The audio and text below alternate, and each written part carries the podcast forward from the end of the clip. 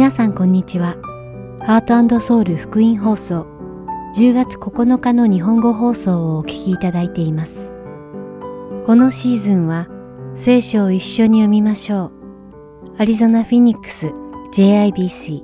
ヤソ牧師によるグランドキャニオンの彼方からと許しをお届けします。では聖書を一緒に読みましょうをお聞きください。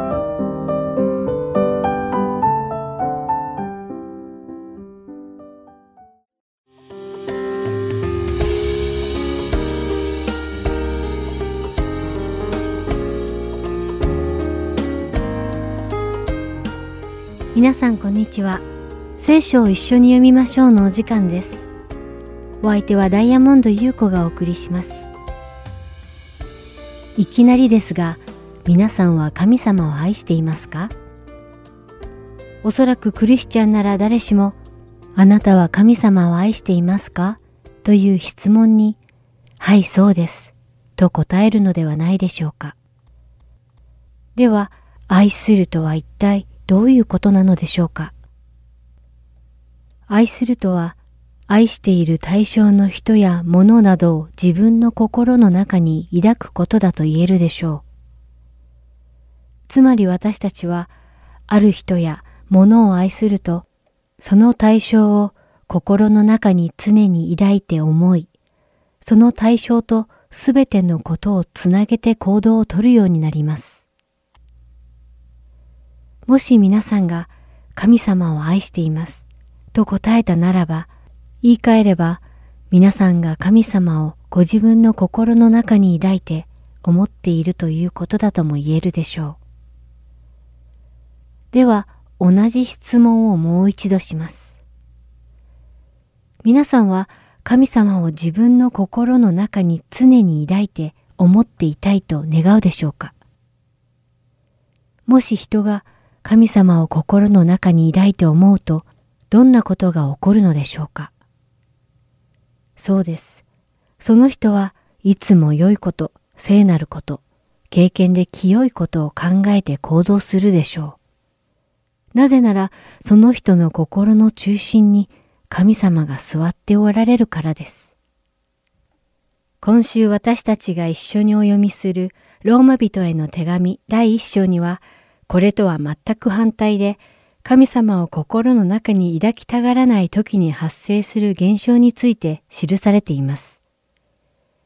では、ローマ人への手紙第1章28節から31節を読んでみましょう。また、彼らが神を知ろうとしたがらないので、神は彼らを良くない思いに引き渡され、そのため彼らはしてはならないことをするようになりました。彼らはあらゆる不義と悪と貪りと悪意とに満ちたもの、妬みと殺意と争いと欺きと悪巧みとでいっぱいになったもの、陰口を言う者、そしる者、神を憎む者、人を人と思わぬ者、高ぶる者、体現相互する者、悪事を企む者、親に逆らう者、わきまえのない者、約束を破る者、情け知らずの者、慈愛のない者です。神様は心の中に神様を抱くことを望まない人たちの心の中に無理やり入ろうとはされません。むしろ神様はそのように神様を心に抱くことを望まない人の心の中に神様が内在されることがないように放っておられると書かれています。するとどうでしょう？そのような人たちはありとあらゆる罪を犯し始めるのです。聖書に書かれてある罪の数々がそのような人たちの暮らしの中では顕著になるのではないでしょうか。他人を妬み、そしり、そして人の陰口を叩き、自分を自慢し、高ぶったりすることが私たちにもあるのではないでしょうか。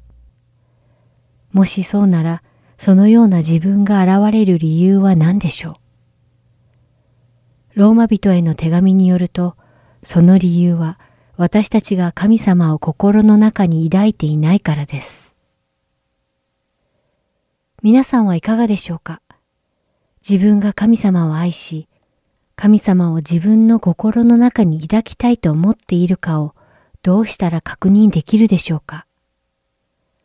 単に言葉で愛しています。と言えば神様を愛していることになるのでしょうか？そうではないですね。自分の行いが良い意味を結んでいるかを見れば、本当に神様を愛しているかがわかるはずです。皆さんも今一度、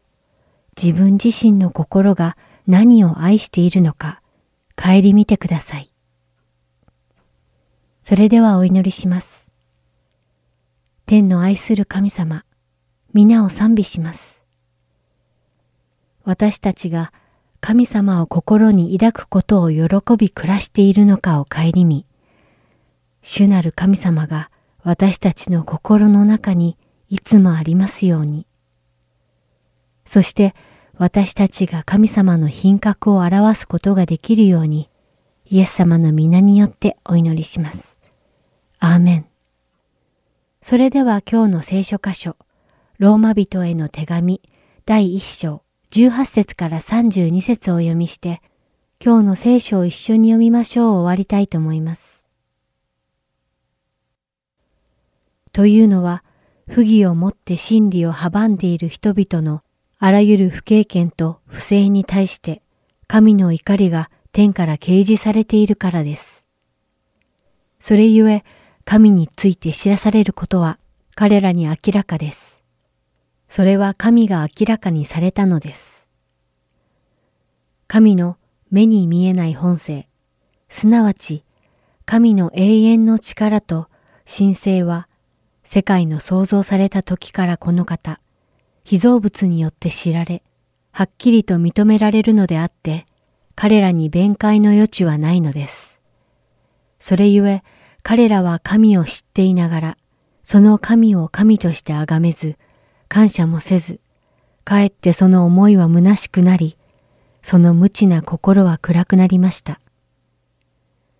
彼らは自分では知者であると言いながら、愚かなものとなり、不滅の神の見境を滅ぶべき人間や鳥、獣、這う者の形に似たものと変えてしまいました。それゆえ神は彼らをその心の欲望のままに汚れに引き渡され、そのために彼らは互いにその体を恥ずかしめるようになりました。それは彼らが神の真理を偽りと取り替え、作り主の代わりに作られたものを拝み、これに仕えたからです。作り主こそ、とこしえに褒めたたえられる方です。アーメン。こういうわけで、神は彼らを恥ずべき情欲に引き渡されました。すなわち、女は自然の世を不自然なものに変え、同じように男も女の自然な世を捨てて、男同士で情欲に燃え、男が男と恥ずべきことを行うようになり、こうしてその誤りに対する当然の報いを自分の身に受けているのです。また、彼らが神を知ろうとしたがらないので、神は彼らを良くない思いに引き渡され、そのため彼らはしてはならないことをするようになりました。彼らはあらゆる不義と悪と貪りと悪意とに満ちたもの、妬みと殺意と争いと欺きと悪巧みとでいっぱいになったもの、陰口を言う者、そしる者、神を憎む者、人を人と思わぬ者、高ぶる者、体現相互する者、悪事を企む者、親に逆らう者、わきまえのない者、約束を破る者、情け知らずの者、慈愛のない者です。彼らはそのようなことを行えば、死罪にあたるという神の定めを知っていながら、それを行っているだけでなく、それを行う者に心から同意しているのです。今日も聖書を一緒に読みましょうにお付き合いいただきありがとうございました。お相手はダイヤモンド優子でした。それではまた来週お会いしましょう。さようなら。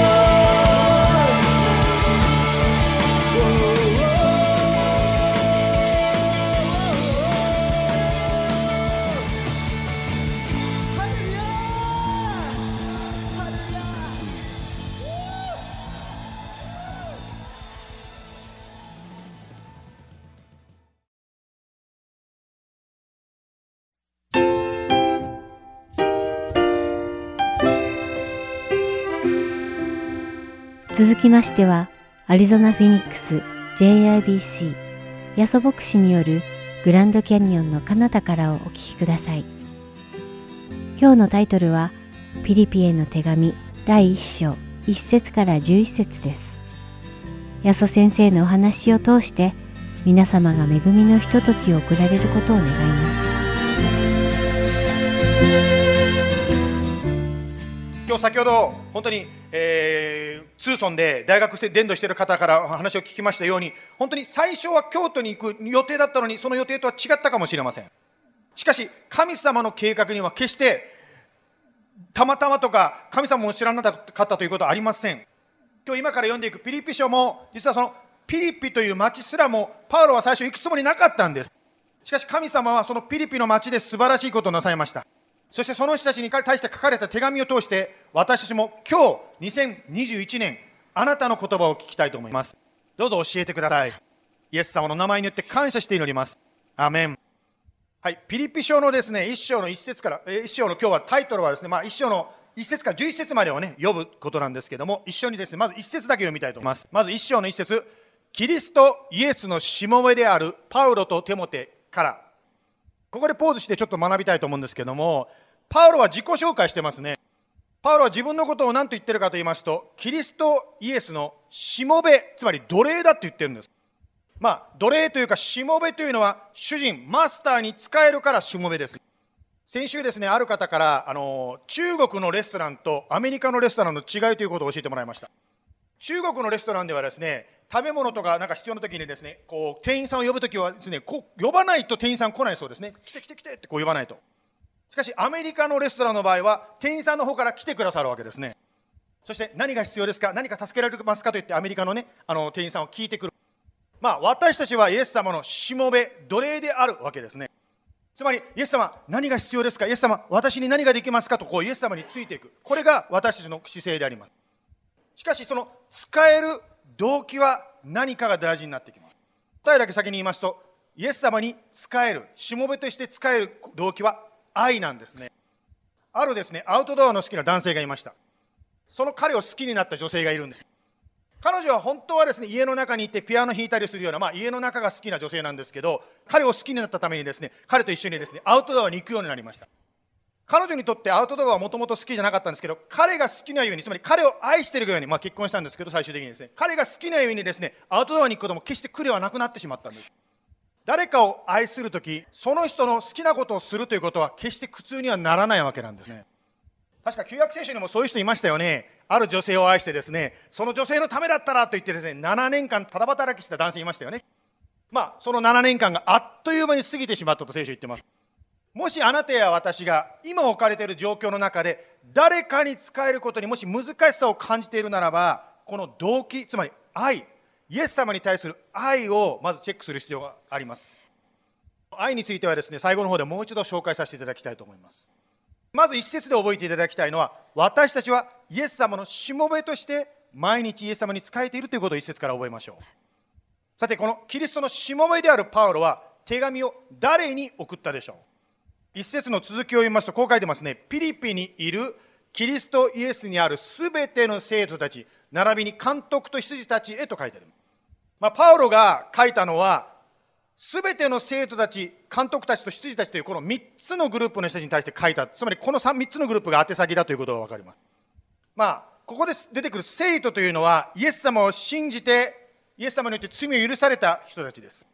まあ、あのこの中に座っている方にもカトリックのです、ね、バックグラウンドのある方いらっしゃると思うんですけどカトリックの場合はセイントというと特別なことを成し遂げた人が、まあ、なんて受け取ることのできる特別な地位です。しかし聖書は私たちがイエス様を信じるならば全ての人が聖徒と呼ばれると聖書を教えている、まあ、そしてイエス様を信じた人はその当時つまり使徒の働きを見ますとですねイエス様を信じた人はすぐにバプテスマを受ける後ろにバプテスマプールがあるんですけど受けるそれが昔のですね使徒の時代から続いている出来事でありますですからですね、バプテスマというのは、イエス様を信じたらすぐに受ける。これがイエス様についていく人の表れであります。さて、生徒という人以外に2つの種類の人があるというふうにここに書いてますね。監督と羊ということですけど、監督という言葉は違う訳し方をするならば、今でいう牧師、または長老というふうに訳すことができます。と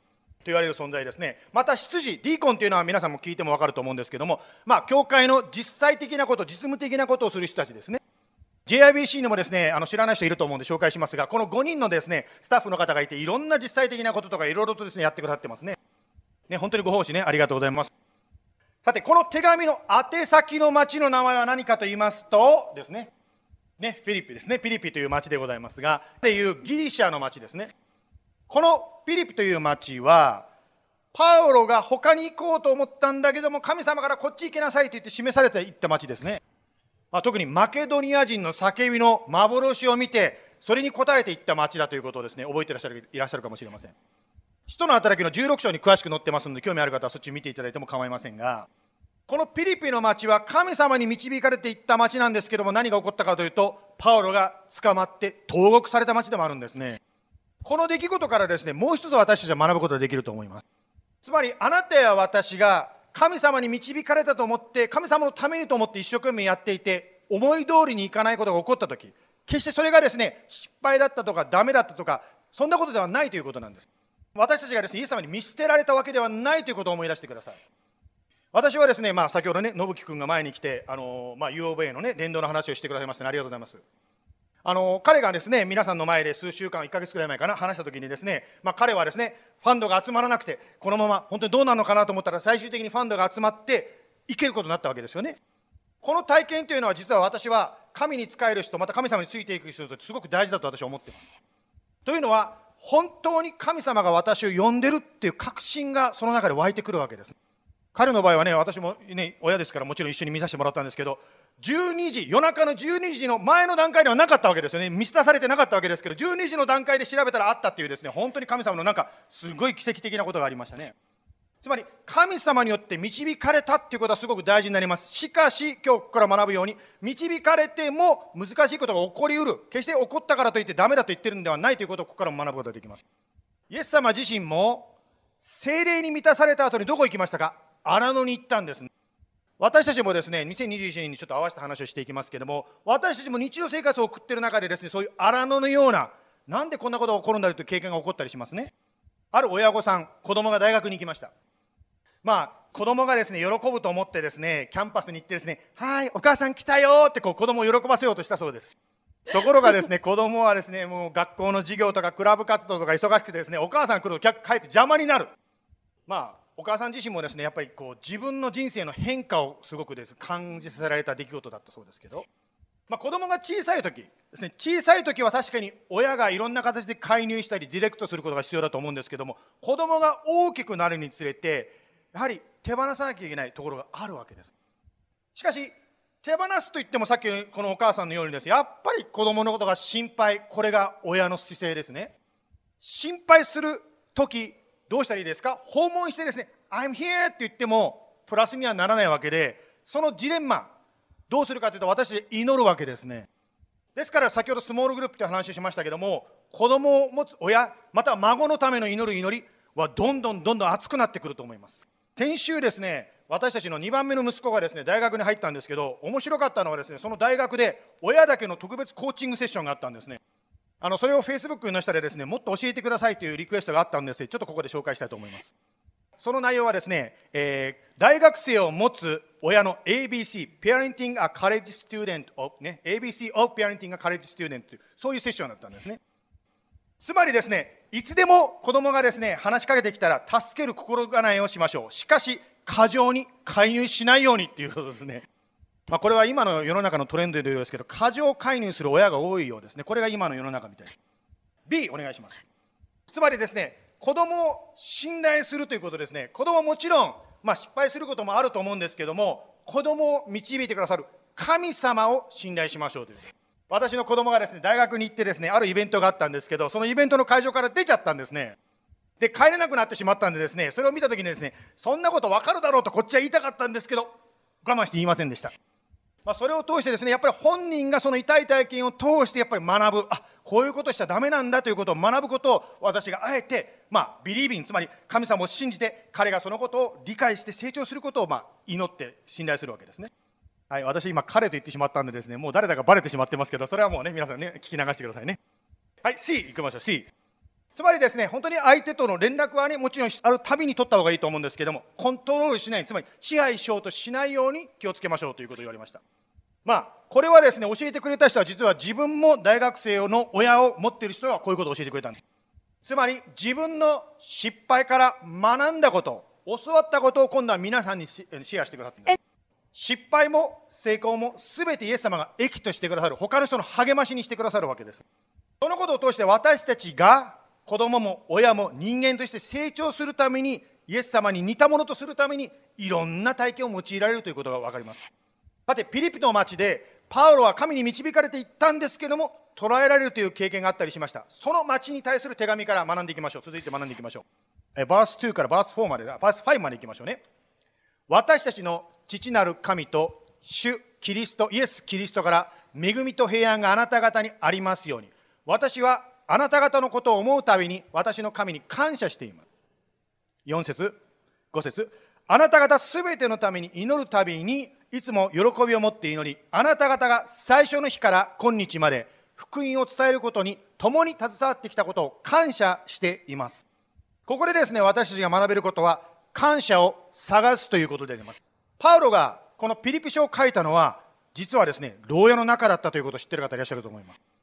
つまり自由を奪われた状況でこれを書いたということであります。まあ、そういう意味ではですね私たち2021年の私たちもちょっと自由を奪われているというのは似てるかもしれません。つまり、まあ、コロナの感染ということがあってですね私ももうそろそろですね収まってきたかなと思ったら私たちの知ってる方が何人かですねあのバクシネーションを受けてんだけども感染したという方が何人かいらっしゃいます。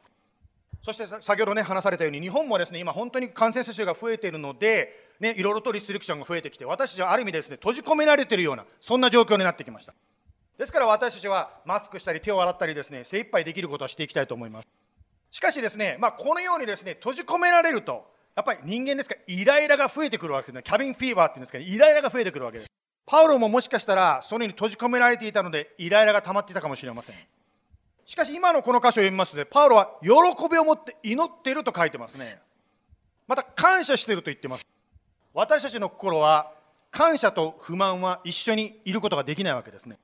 つまりあなたや私が感謝している時は不満の心はどっか行ってしまうわけ。ですつまり私たちが不満から解放されたいならば感謝できることを探していくこと私たちの心は不満が取れてしまいます。先ほどマークさんがですね本当にいつも祈りなさいということをテサロニの毛の書物から言いましたけど本当にそうですね。いつも祈りなさい。すべてのことについて感謝しなさいと聖書言ってますよね。すべてのことというとですね私今あのポチという犬をですね6ヶ月預かってるんですけどポチ君から学ぶんですよ。ポチ君はですね私の顔を見るとですね初めて会ったような、ね、朝とかですねまた外から帰ってくるとですね初めて会ったかのように大喜びして飛びついてくるんですね。私も子供が小さかった時にですね家に帰ってくると「パパが帰ってきたパパイスヒア!」ってエブリバリー飛んできてくれたんですけどね今誰も飛んできませんポチだけはですね今でもね今でもですねパパが来たって言ってですね喜んで飛びかかってくるんですねまあ、そのためにですね、やっぱり私たちは一つ小さなことかもしれませんけれども、良いこと、感謝できることを探すということが大事になってきます。感謝することを探すためには、ある時はポーズ、ストップして、少し後ろに下がってビッグピクチャーを見る必要があるかも。例えばですね、あなたや私の携帯の画面をですね、拡大してみるとこんな画面になってしまいますね。しかし、これでは何年かさっぱりわからないわけです。しかし、少し下がって、つまりセルフォンをですね、拡大するのをやめて、下がってみるとこの絵が見えてくるわけです。つまり私たちの人生もですねあまりにも目先の問題にとらわれてすぎるとですね暗い部分しか見えなくて一体何が起こっているのか分かんないどこにここに感謝があるんだと思ってします私もですね自分が大学生の時のことを思い出しますけども本当にですねよく私はその時にですね山に行ってこう夜景を見ながらですね少しこう心を和らがしていた。そんなことをやったことをよく思い出します。山の上から見るとですね一つ一つの人生が天星光の粒にしか見えないわけです。その人間の作った光が下にありますけども上を見るとですね神様の作った星がきれいに空の上にあるんですね。アリゾナは空がきれいですんでねぜひあの他から来た方たち夜を楽しんでいただきたいと思うんですけども。しかしこれを見るとですね人間のその努力が一生懸命やってることがですねなんかちっぽけに思っていくんですね。というのは人間の作ったライトはですね,、まあね、石炭を燃やしたり原子力とか水とかで一生懸命動かしながらですねああ電気作んねえかってやってるんですけど上のライト神様が作ったライトはそんな努力もなしにただ一方的に降ってくるんです。それを見るときにですねなんで私はあんな小さなことでくよくよしたんだろうとって山の中に思ってですねまた山から降りていく。そして日常生活にかかる。そんなことをですね私もしております。ですから意識的に休みを取るまた意識的にどっかに離れるまた意識的に携帯電話をオフにするそのことを通して一度距離を取って今の生活から目を離しもう一度イエス様との関係を深めていく。はい、今、パウロは感謝を捧げたということを共に学んでまいりました。あなた方の間で良い働きを始められた方は、キリストイエスの木が来るまでに、それを完成させてくださると、私は確信しています。あなた方すべてについて私がこのように考えるのは正しいことです。あなた方は皆、私が投獄されている時も、福音を弁明し立証している時も、私と共に恵みに預かった人たちであり、そのようなあなた方を私は心に留めているからです。8節私がキリストイエスの愛の心を持って、どんなにあなた方すべてを慕っているか、その証をしてくださるのは神です。えー、この中で6節にですね、キリストの日までに良い働きを完成してくださるとパウロは言いましたね。この良い働きとは何かと言いますと、あなたや私の救いのことを意味します。つまり、救いの完成ということをパウロは言ってるわけです。さて、それは先週もちょっと学んだんですけども、まあ、難しい専門用語で言いますと、栄華、グロリフィケーションと言いますよね。これは何かと言いますと、私たちがイエス様を信じて少しずつ内側が変えられていきます。だんだん変える中でですね、以前はですね、罪だと思ってないこともですね、だんだん気づいてきて、それをイエス様によって、また周りの人たちの助けによって少しずつ変えられていきます。そして私たちの外側も最終的には変えられてしまう。つまり、病になることがない、また死ぬことのない体に変えられる。これが栄華でございます。そのために、イエス様は人間関係とか私たちの今の日常生活を用いて、私たちを少しずつ少しずつ変えてくださっている今はその途中でございますパウロはその救いの完成あなたや私の完成をしてくださると確信していると言いました言い方を変えるならばこの話を聞いているどんなクリスチャンも必ずイエス様によって変えられるんだ。変わらない人は一人もいないっていうことです。さて最後に9節から11節を読みたいと思うんですけどもここでパウロの祈りが入ってます。はいでは9節から読みますね。私はこう祈っています。あなた方の愛が知識とあらゆる識別力によっていろいろ豊かになり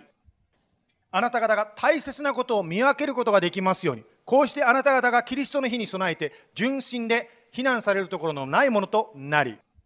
最後11節イエス・キリストによって与えられる義の実に満たされて神の栄光と誉れが表されますよ9節でですね愛を豊かにしていくということを書いてますね。まあこれはこの愛というのは感情だけではないわけですね。知識とあらゆる識別力によって豊かになると書いて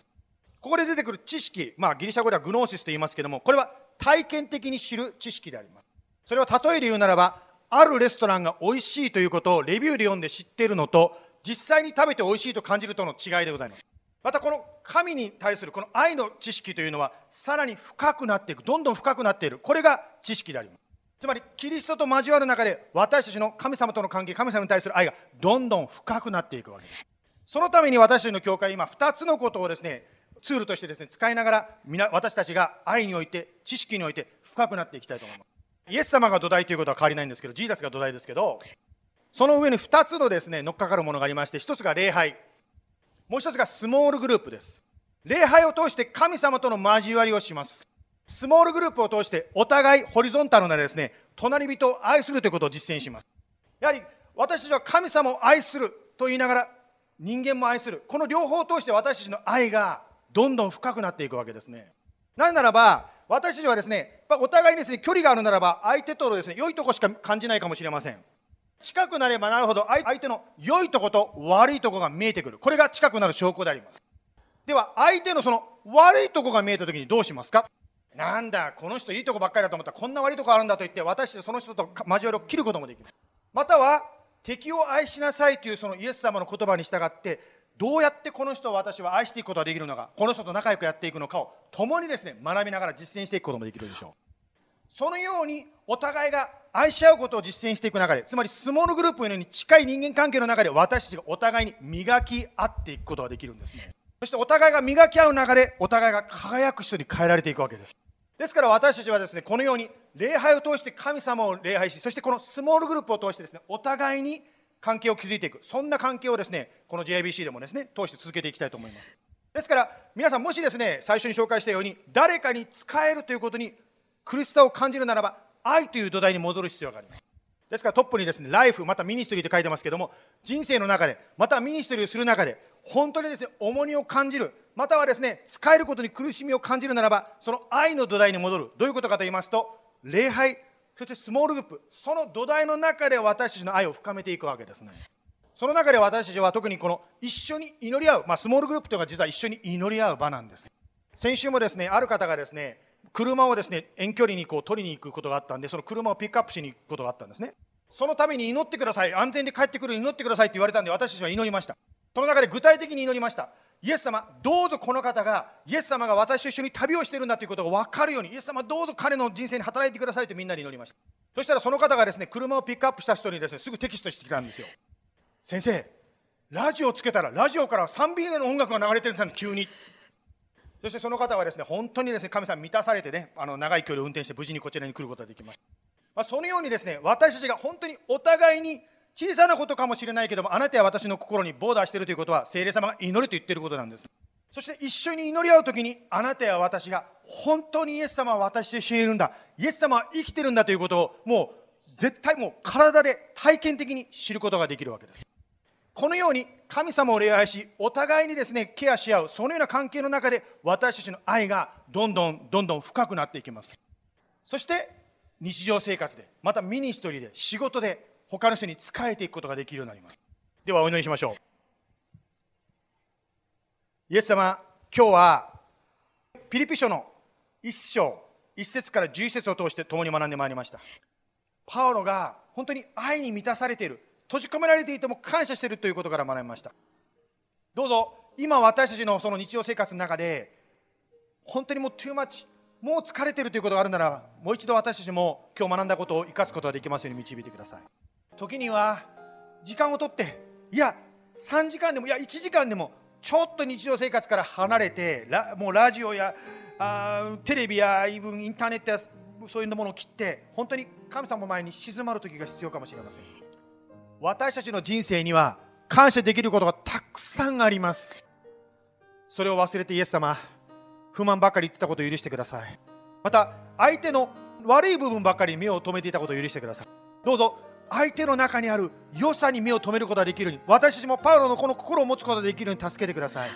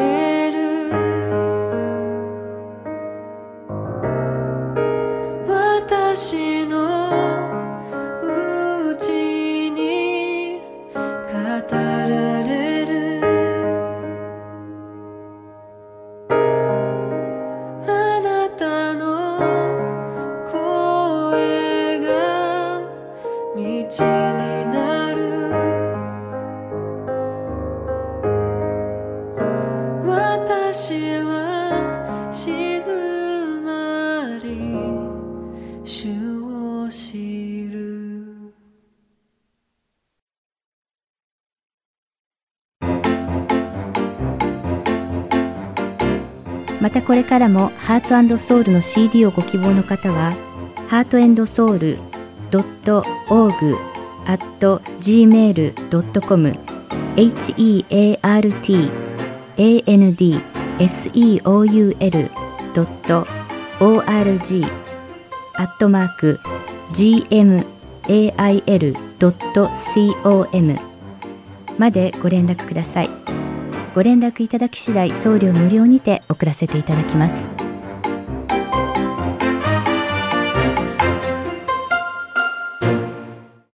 それでは「許し」をお聞きください。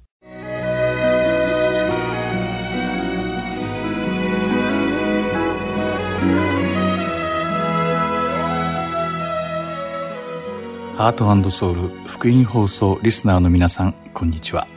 許しの時間です。お相手は横山まさるです。先週から始まったこの新しい番組「許し」では許しというクリスチャンに与えられた素晴らしい特権についてお話ししています。では早速始めましょう。さて前回は創世記に書かれたヨセフの一生を通して許しというものは一体何なのかを考えました。ヨセフの父ヤコブには4人の妻との間に12人の息子がいました。しかし、ヤコブはヨセフを他のどの息子よりも愛していたのです。そして、ヨセフの異母兄弟たちは、それを隠そうともしない父ヤコブの姿を見なくてはならず、彼らのそんな気持ちに気づきもせず、脳天気に、すべての兄弟たちが自分に貸し付く夢を見たと無神経に自分たちに話すヨセフが大嫌いでした。そして彼らのヨセフに対する嫌悪感はますます募っていき、ついにはヨセフを殺したいと思うほど憎むようになってしまったのです。このヨセフの話はまるで子供の絵本によく出てくる完全懲悪の物語、つまり悪人たちに立ち向かうヒーローのような図式が見られます。ヒーローはヨセフで、悪者は彼の異母兄弟たちです。もちろん実際はそんなに単純ではありませんでした。異母兄弟たちからすれば、彼らだってヨセフと同じく、劣気としたヤコブの息子だという思いがあります。それなのになぜ父ヤコブはヨセフだけを特別扱いしたり、ひいきしたりするのかという理不尽な状況に苦しんでいたことでしょう。この異母兄弟たちの嫉妬は当たり前のこととして理解できます。そして彼らだって父ヤコブの愛情を心から欲していたに違いないのです。しかしこの問題の底辺には、実はヤコブは4人の妻のうちのラケルだけを愛していたという事実があるのです。だからこそラケルの長男だったヨセフをヤコブは心から愛してやまなかったのです。異母兄弟たちはそんな理不尽で不公平な状況に置かれていたのですから、憎悪の対象をヨセフに向けるというのはごく自然な流れでした。誰が好き好んで自分の父が明らかに愛の対象として見ていない妻の子供になりたいでしょうかでももちろんそんな選択肢は彼らにはありませんでした。そしてそれに輪をかけるように、父ヤコブが彼らを見る視線や態度からも、彼らに対する愛情は全くと言ってよいほど感じられなかったのです。彼らはお互いにそんな失望や痛みを分け合いながら、不完全な家庭で複雑な感情を共有し、それを絆に育ちました。では、ヨセフの観点はどうだったのでしょうか？きっと彼には異母兄弟たちの嫉妬や憎悪の感情が全く理解できなかったのではないかと思います。父ヤコブから惜しみない愛情を受け、すべてを与えられて育ったヨセフには、異母兄弟たちが置かれていた状況に思いを馳せることさえなかったのではないでしょうか。聖書を読むと、なぜ異母兄弟たちがそんなヨセフに対して嫌悪や憎悪を感じるようになっていったかがはっきりと理解できます。もちろん理由はどうあれ、彼らが結果的にヨセフにしたことは、どう逆立ちしても正当化できるものではありません。彼らは疑うことを知らない少年に本当にひどいことをしたからです。ではここで話を前回の続きに戻します。ある日、ヨセフは、父ヤコブに言われて、兄弟たちの安否を確認するために、シェケムに一人たどり着きました。父ヤコブは、兄弟たちの安否はもちろんのこと、彼らが一体どのように羊のシェアをしているのかが気がかりでした。ヨセフの兄弟たちは、彼らを見つけて、遥か遠くから手を振って近づいてくるヨセフの姿を見ました。しかし、彼らにとってのヨセフの姿は、憎悪の対象にしか映らなかったのです。ここで、創世記第37章の18節から20節を読んでみましょう。彼らはヨセフが彼らの近くに来ないうちに、遥か彼方に彼を見て、彼を殺そうと企んだ。彼らは互いに言った。見ろ、あの夢見る者がやってくる。さあ、今こそ彼を殺し、どこかの穴に投げ込んで、悪い獣が食い殺したと言おう。そして、あれの夢がどうなるかを見ようではないか。とあります。彼らはヨセフに何をしようと企んだのでしょうか。今読んだ18節によると、彼らはヨセフを殺してしまおうと企んだのです。腹違いとはいえ、自分の兄弟を殺そうと思うほど憎むようになるまでは、一体どんなことがあったのでしょうか。19節と20節によると、ヨセフが以前誇らしげに語った夢が、彼らにとってどれほど屈辱的なものであり、またそれが彼らの憎悪を増し加えたことがわかります。遠くから歩いてくるヨセフを見た異母兄弟たちは、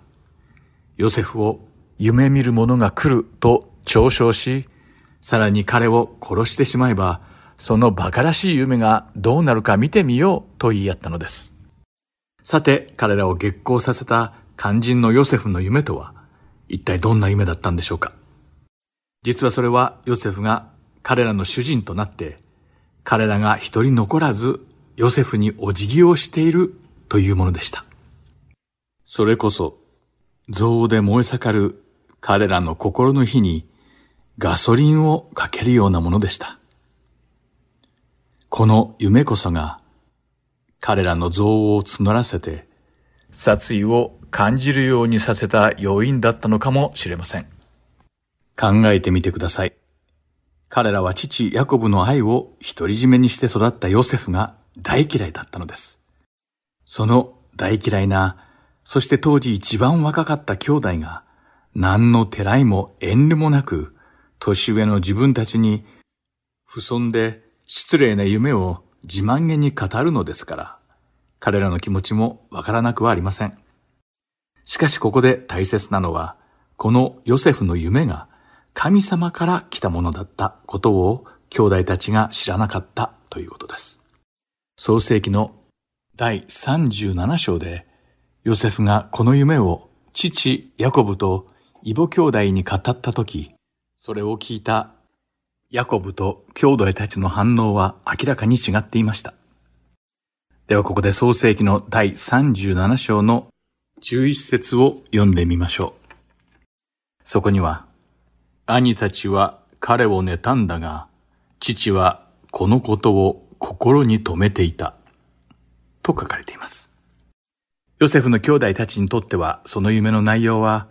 妬みの対象でしかなかったのですが、父ヤコブは、それを子供のザレ言と一生に付すことをせずに、真摯に受け止めて、そっと心にしまっておいたのです。それがただの夢ではなく、もしかしたら神様から来たものであるかもしれないと考えて、その夢が主の働きによって現実のものとなることを密かに期待したのでしょうか。さらにこの嫉妬に狂ったヨセフの兄弟たちのヨセフ殺人計画は、ただヨセフが死んで終わりになるものではありませんでした。言い換えるなら、それは神様のご計画を妨害するものだったからです。もちろん彼らにはそのことが神様に反逆するものであったなどとは想像もつきませんでした。私たちも誰かに対して嫉妬や憎悪を感じたときは、このことを覚えておきましょう。負の感情に支配されて行動すると、主に対してひどい罪を犯してしまうことになるかもしれないからです。そしてそのことが主の神聖な身胸に逆らうことになるかもしれないということです。さて、ヨセフの兄弟によるヨセフ殺害計画ですが、幸いなことに四男のユダが弟を殺しその血を隠したとて何の益になろうというのを聞いて兄弟たちは血を分けた弟を殺すことを最終的に踏みとどまることができました。私たちはこの箇所を通して人間がどんなに綿密に計画を立てても主の許可がなければ何事もなすことができないということを学ぶことができます。殺人こそは断念しましたが、結果的にヨセフの兄弟たちはちょうどそこに通りかかったミデヤン人の商人にヨセフを奴隷として売ってしまいました。そして兄弟たちはヨセフの長服を殺した親木の血に浸して、それを父ヤコブに見せて、猛獣に殺されたと嘘をついたのです。この知らせを聞いたヤコブの反応が、創世記第37章の33節から35節に書かれています。父はそれを調べていった。これは我が子の長服だ。悪い獣にやられたのだ。ヨセフは噛み裂かれたのだ。ヤコブは自分の着物を引き裂き、荒布を腰にまとい、幾日もの間、その子のために泣き悲しんだ。彼の息子、娘たちが皆来て父を慰めたが、彼は慰められることを拒み、私は泣き悲しみながら読みにいる我が子のところに下っていきたい、と言った。こうして父はその子のために泣いた、とあります。この時すでにヤコブが唯一愛していたラケルはこの世を去っていて、心の支えをなくしたヤコブは、自分の愛する息子ヨセフの死に対して慰められることを拒み、自分も死んでしまいたいとまで言いました。ヨセフの兄弟たちが憎悪の末に行った悪事は思わぬ結果を生むことになります。もちろんヨセフは兄弟たちの悪巧みによってひどい目に遭いました。しかし、それだけでなく、父ヤコブをも深く大きく傷つけ、彼から幸せを奪い去ってしまったのです。さて彼らが犯したこのような行為は許されるべきことでしょうか？もしあなたがこんなひどいことをされたら、ヤコブやヨセフの立場だったとしたら、一体どう思って何をするのでしょうか？許すということ、それはとても明白ですが、謎めいた概念です。この続きはまた来週の許しでお話しします。お相手は横山まさるでした。さようなら。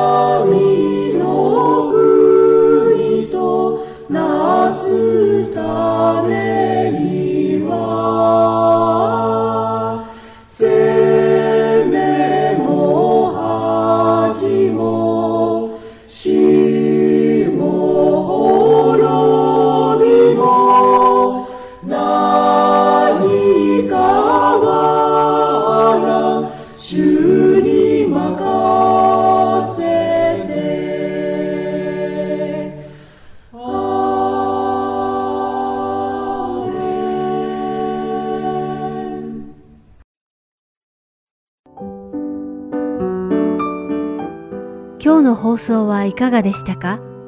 最後までお付き合いくださりありがとうございました。また来週お会いしましょう。